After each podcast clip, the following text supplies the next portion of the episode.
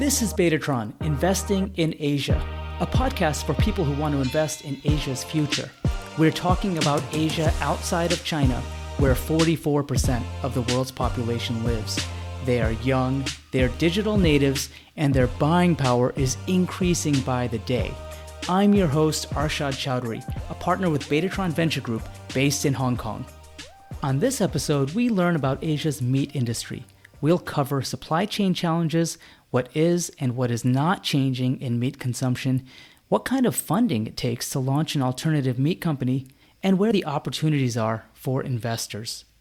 Today's guest is Jaron Stevens, an investor and serial entrepreneur based in Hong Kong. His resume is incredible, so I'll try to name just a few of his companies. He co-founded Stevens & Hollander, which is a consultancy that built one of the first buy-side algorithmic trading engines.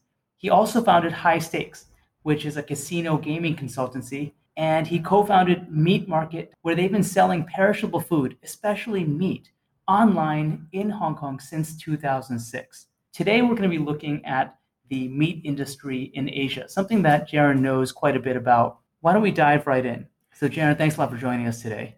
Great to be here. So I want to start off learning a little bit about your journey, specifically related to Meat Market. So you guys have been selling perishable foods online in Hong Kong since 2006, probably way before many others were doing it.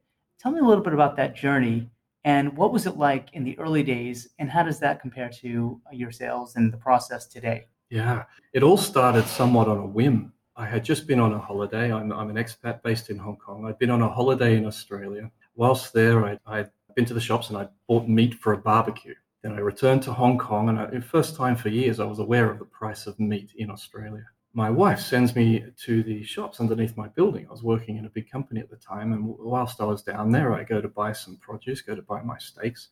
I think, wow, they're a bit expensive compared to what I just remember from Australia. And then I got to the counter to pay and I realized, oh my God, that's the price for 100 grams, not a kilo. So then I started working backwards, right? I did the maths. Okay, we take out shipping, take out the zero taxes in Hong Kong. Where's all the money? It's all rent and profit in Hong Kong and the meat space. So I thought, okay, well, let's get rid of rent and go with an e-commerce model and see what we can do here. So the business began on the kitchen table, and there was at the time one other company doing e-commerce in Hong Kong, and it was a wholesaler that just did fish, and they really just sold whatever they hadn't been able to sell through their wholesale channels. So we were the first really to have a proper perishable goods e-commerce business here, and it was, you know, we had the rush of our first friends and families turning up, and that went dead quiet. Didn't sell anything for a month. It was horrifying. I was still working, and I built this website overnight, you know, on my weekends. And then bit by bit, it started to pick up. And we realized that the biggest thing about perishable goods e-commerce, more than any other space of e-commerce, is that your supply lines are customer-facing. But they really, really, truly are. Because it's perishable, everything has to happen now. You get a couple of hours, right? Tops of managing your cold chain with breaks. So therefore, you have to have this incredibly slick supply line. To do same-day delivery, for example, requires same-day butchery, requires same-day supply, requires demand pattern matching right down to your supply lines and just-in-time supply. Now, just-in-time supply doesn't really work well in perishable goods because, well, cows and fish and other animals don't really comply to just-in-time demands, right? You've got to cut them up in a certain way and they grow in a certain pattern and there are droughts and all sorts of things. So what we realized was that we had to build out this incredible supply capability. And that's what we focused on first was not really so much the customer-facing side, but we were quite different to what you conventionally taught around e-commerce. We started with supply lines and creating a just-in-time model right from the paddock to the plate. And then over the years, we just got better and better and better at that. And now, of course, there are many competitors in Hong Kong, new competitors every year, and they tend to be around for 1 to 2 years and then they fall off because anyone can launch a website, but to get that complete end-to-end just-in-time logistics for perishable goods with an unbroken cold chain is very, very challenging. Wow, that's awesome. And how has the supply chain changed since when you first started to now? And do you have to own much of that yourself? Yeah, good question. We tried every version of that model. We tried owning it all ourselves. We tried outsourcing it. and then it would get subcontract out, and so ends up no one knowing where the burger went. We tried everything, and none of it worked until we finally got to a, I would call it, insourcing model, meaning that we have a delivery fleet and logistics and supply lines that are external parties. They run their own books. They're profitable businesses in their own right, but we are 90% of their business. So they're welcome to go and work for others who are not our competitors. We supply a lot of their infrastructure, their fixed assets, and we deal with the financing of that. And in return, they work primarily for us and not with any of our competitors. Through that, we've been able to get a very stable supply chain, and they get great businesses. Got it. And did you ever raise any outside capital from professional investors, or has this been bootstrapped? Mainly bootstrapped. There was one loan, right? One personally guaranteed loan in the very early days. We talk to a lot of investors, and we periodically talk to them now. We do get inbound interest in the business. It's a mature business and a good cash flow business, so being food. But no, we bootstrap primarily this business. I've been involved in financed businesses outside of this, but for this particular business, we preferred to bootstrap it and the whole thing. I love that. And as somebody who has run my own bootstrap businesses that are 100% privately held, I totally see the value in it. And especially when you have revenue or you have a healthy business, taking in outside money sometimes feels like you can be snatching defeat from the jaws of success. Yeah, I agree. I was sorely tempted many times as I watched well-funded competitors turn up on my doorstep, but we decided to weather the storm and see if they would survive. Some of them did. Some of our fiercest competitors were off the back of an incredible amount of funding that almost guaranteed they would get some market share, and they've been able to hold it together. But even they come to us these days and ask us, how do you do your logistics, and try to find the secret sauce. So very tempting, but for this one, we wanted it to be ours. Have you thought about expanding to any markets outside of Hong Kong? Yeah. We tried 3 types of market expansion. We went into Macau and tried to do wholesale with the casinos. That lasted maybe a year. It was just very competitive. Wholesale margins were just so tight. We gave up on that. We also tried launching the consumer brand in Macau. That had more velocity and great margins, but logistics at the time in Macau were not great. And it was owned by I would call it an oligopoly of families that own all of the local transport logistics at that time. That may have changed now. So we retreated from that eventually. It was hard to be cost effective. And we also did a limited amount of cross-border stuff into southern China, which was usually based around expats who'd been stationed up there and were looking for a way to get produce in. But there are a lot of logistics challenges with turning that into a viable business. We would really have to relaunch a new operation that is completely independent of the home-based operation in Hong Kong to make that work. Right. Wow. And so we are in Hong Kong, thankfully seeing very few COVID cases on a day-to-day basis now. It feels like we're close to the other side of this as vaccines are being rolled out. Tell me, what happened to the business and to buying patterns during COVID? And have you seen any changes among your customers that might be permanent? COVID has been a terrible thing for most of the world, but wonderful for anyone who's in home delivery, e-commerce, food, or any staple, really, anything that you absolutely have to have. So our sales went through the roof. I won't give numbers, but they really went high. But much better than that was the basket sizes went up dramatically. We had a lull here in Hong Kong where everyone thought, was over, right? COVID's gone. We're all good. There were 2 or 3 months. The government released the restrictions, relaxed the restrictions. We all went out and partied, and people started going back to restaurants and didn't cook at home as much. Of course, we saw our volumes go down, and that was a bit of a test for us. Will they return to their old levels? Will they dip below the old levels as people revel and party? Actually, they dropped down, but we found that of the gains that we made during the COVID era, about half of them were sticking around. People's buying patterns had changed. So 2 things have changed. One was people have gotten used to the idea of buying their staples online, and 25% more of them are doing it. And the basket sizes are about, let's call it 80% higher than they used to be, which is anyone who's into e-commerce metrics knows basket sizes are how you live or die in this game. So the nature of Hong Kong buying, that idea that I can get anything I want downstairs at the store just downstairs because I live in these intelligent, incredibly concentrated residential areas, that's changed. People, even though they can still do that, want the guy delivering it to their door. I think we've seen that across many of our startups at Betatron, which is many have thrived because they're only online.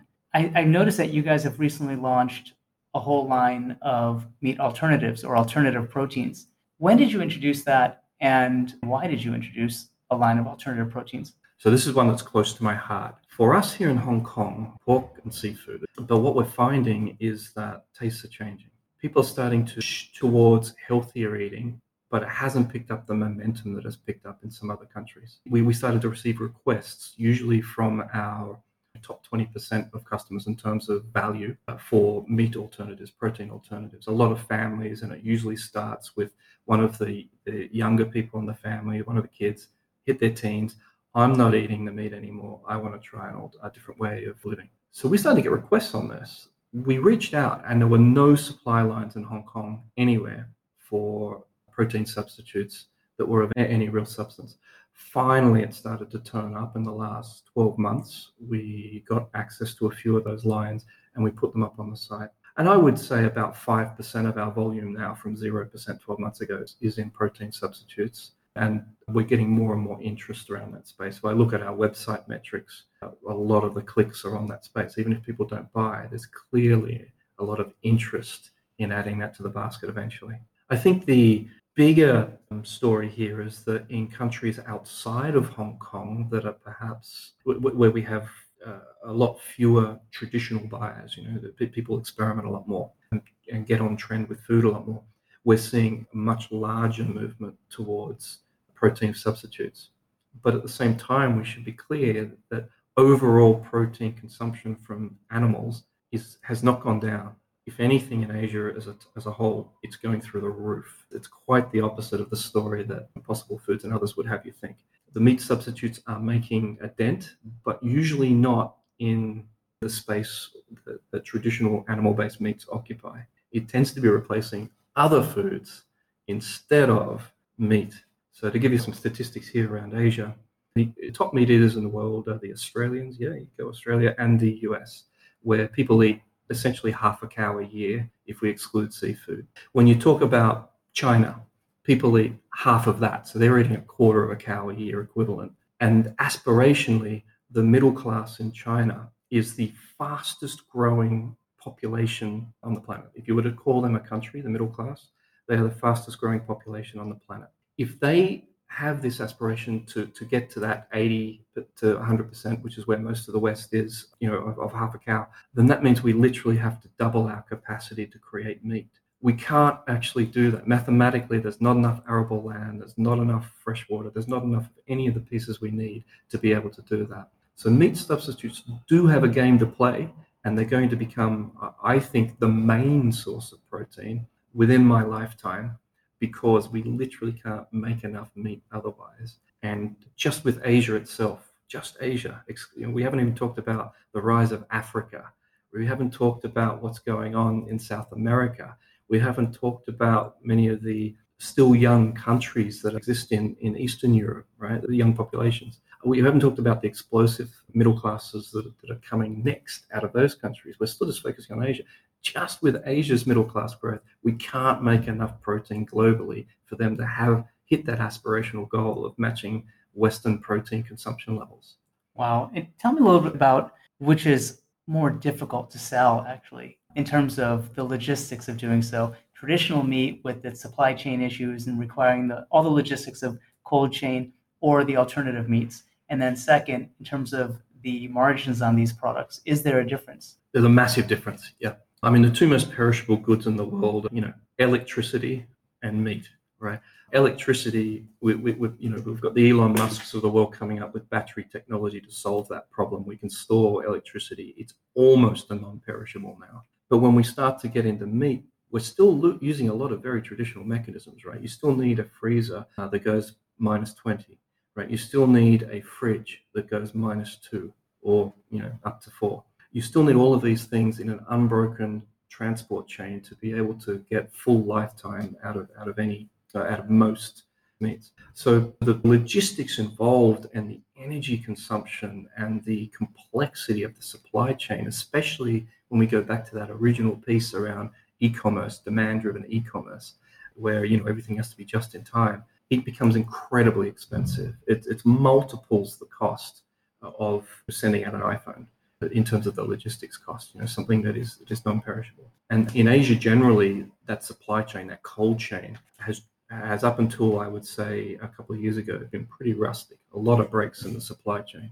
So Macau, when the casinos open up in Macau and everyone flooded in and enjoyed these glitzy casinos and lavish banquet tables, nearly all of that produce was being shipped over from Hong Kong, all of the fresh produce, on open-air barges with ice buckets because they didn't have enough power to handle refrigeration for most produce. If people knew that their oysters were turning up and they've been out in the sun all day in an ice bucket, which is maybe just enough, you know, to get it in, they'd be horrified. But that was all that was really available. And that's Hong Kong, a fairly mature economy. And when we go into other parts of the world, it's other parts of Asia, it's obviously a worse story with big breaks in the cold chain. China, incidentally, has done a lot of great work. And in the last few years in particular, the cold chains in China are now world-class in many areas, especially on the East Coast. If you go inland, of course, it gets a bit rustic, but certainly it's gotten a lot better. Now, if we compare that to meat substitutes, you know, depending on the nature of the meat substitute, they can be on the shelf in a vacuum-packed bag for 2 years without any refrigeration. Some of them you can't do that because certain types of bacteria and so forth are used, which don't allow it. You know, they start to assume characteristics somewhat similar to meat. You know, organic oils and so forth that will rot, that bacteria can prosper in without refrigeration. But as a general rule, some of the newer things we're seeing, like algae and so forth, crickets, believe it or not, and all these newer forms of protein, you can store them for a very, very long time without having to worry about refrigeration. So it's when you think about food loss, with all of these cold chains, it is estimated that up to 50% of the value of what is shipped from the farm ends up getting wasted through the various breaks or wastage in that cold chain, most of which is due to, you know, the challenge of perishable logistics. Looking forward, it seems like you are spending more and more time and energy looking into the alternative meat space. Tell me a little bit about how you think about it as an investor. Where are the opportunities and where do you think you'll be spending most of your time? So I think this space is the space for the next 20 years. We're talking about regional food security, not global food security, right? Food security used to be, I have great supply lines with other countries, but then COVID taught us that you can't rely on those. Countries will compete to be safe. So the big push right now is for any country that is a net importer of calories. Those countries now want regional food security, whether that is a stated ambition or whether it is an ambition that they're acting on in various ways. What that means is that there is this almost government-mandated, globally pool of money starting to turn up to go into both economically and ecologically sustainable replacements for the way that we do food now with a regional food security angle. No one wants to work with the best expert in the world in the US who has these wonderful farms that can produce all of this incredible produce using, you know, only 10% of the water and no pesticides and all of these wonderful new technologies for climate-controlled farms, which are more like manufacturing plants these days. But no one cares over here so much because I want to know when there is a trade war, when COVID kicks up, when there are political tensions, I want to know that I can feed my people here. So we're seeing an explosion of investment in climate-controlled farms and the auxiliary technologies and business practices around them. My direction at the moment is the auxiliary technologies. There's a lot of wonderful IP. It's moving throughout the world. So IP that is able to be portable, and that IP has to be based around using far less water for a given output of calories and protein in particular. So what's an example of an auxiliary technology or service? Sure. So, you know, there's one I'm working on right now, which I won't give the details because there's some proprietary stuff in here. But, you know, one of them is an algae that can produce omega-3 oils and protein, the two, if you like, byproducts, outputs, using specialized ponds. It's brackish salt water, and it produces all of this at a cost level that it wipes out every technology that's available on the market right now. So the model for businesses like this tends to be prove the technology with the first installation, which costs, you know, 10, 25 million, whatever it is, right? Prove that first model, get it working, show the numbers, Usually these businesses have offtake agreements and have sold all of their produce for the next 2 years before they even break ground. Then they go on a licensing mission and they do deals with international governments and commercial farms who want to also build these incredible farms. So what you end up with is this endless protein supply, for example, that requires no fresh water, salt water only, can pull it out of groundwater. It actually takes pollutants out of the air, if anything. It is, you know, most food import-export around the world can really be seen as the import and export of fresh water supplies, right? But China imports so much, mostly because 80% of the water is undrinkable. You know, it's the biggest problem in China. With these sorts of farming techniques, that becomes irrelevant. So technologies around, in and around that space, of that nature, that can completely change the way that we do farming, that we produce proteins, are wonderful. But right now, are you ready? Well, you're a vegan, so maybe not. But, you know, are your meat-eating friends ready to eat a slightly green powder for their protein, right? Are they ready to fortify their existing vegetables with protein in some clearly, you know, it's like adding salt on your meal. You put some protein on your meal, right? It's slightly green. It has an edamame taste, right? Like the Japanese. And, you know, are you ready for that? Culturally, are we ready for that? Can I, at Meat Market, can I sell that? That's the big challenge here, is we've got to get to the point where people are ready to actually buy it. The technology is emerging right now, but the consumer side is another space that I'm looking to head down and invest in, because, or the branding side.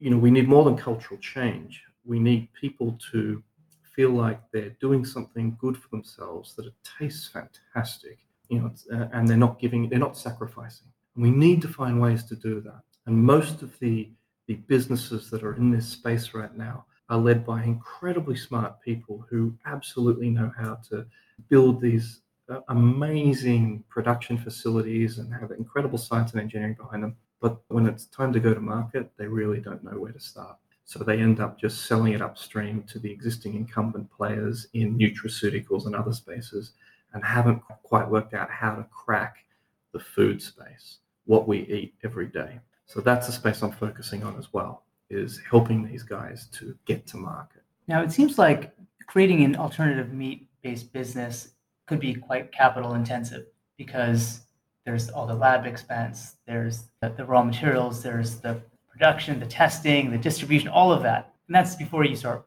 marketing it, right? So where do the dollars come from for that?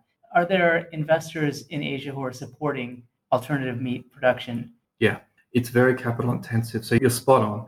The way to think of it is, it's like building a manufacturing plant as distinct from a broadacre farm. With a broadacre farm, you clear some trees off of some land that's hopefully already nutrient and water-rich land, and then you build some basic infrastructure, and then you wait for your crops to grow or your animals to grow. So it's quick to build your infrastructure and relatively cheap, and then there's this long wait for your crops to grow, for your vines to grow, your animals to grow. You wait a year anyway, right? The manufacturing-based, you know, climate-controlled, technology-based investments, the way they work is it takes a year to build the facility, but as soon as you turn it on, you're producing output. And you're producing it at a much higher rate per square meter. So 1 year down the track, you're pretty much in the same position. 2 years down the track, you're cash flow positive, well and truly. But that 1 year is, as you've pointed out, very capital intensive. So, you know, a facility that is worth having is likely to cost you between 10 and 25 million US dollars, or maybe we should just say 10 million up, because you can absolutely put $250 million into incredible facilities. So yeah, the profile of it is more like infrastructure investments.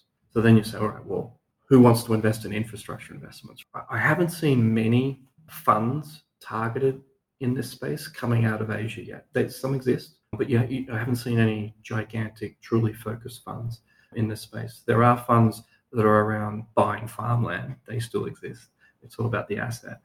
But there aren't many that are around this climate-controlled farming and auxiliary technologies. Most of that money is coming out of the US and Europe. But in China, we're seeing what I would call mid to low-tech farms and big-scale ones popping up. And so there are some partnership with large Japanese firms, partnerships with large Korean firms and so forth going on. But again, it tends to be the big chaebols all working together from the various jurisdictions rather than traditional VC funding. Well, this has been amazing. I have learned a ton from this. Is there anything else you'd like our listeners to know about before we let you? We will have been successful when your child wants to eat a veggie burger. We've got to get to that point. Got it. All right. Thanks so much. Thank you.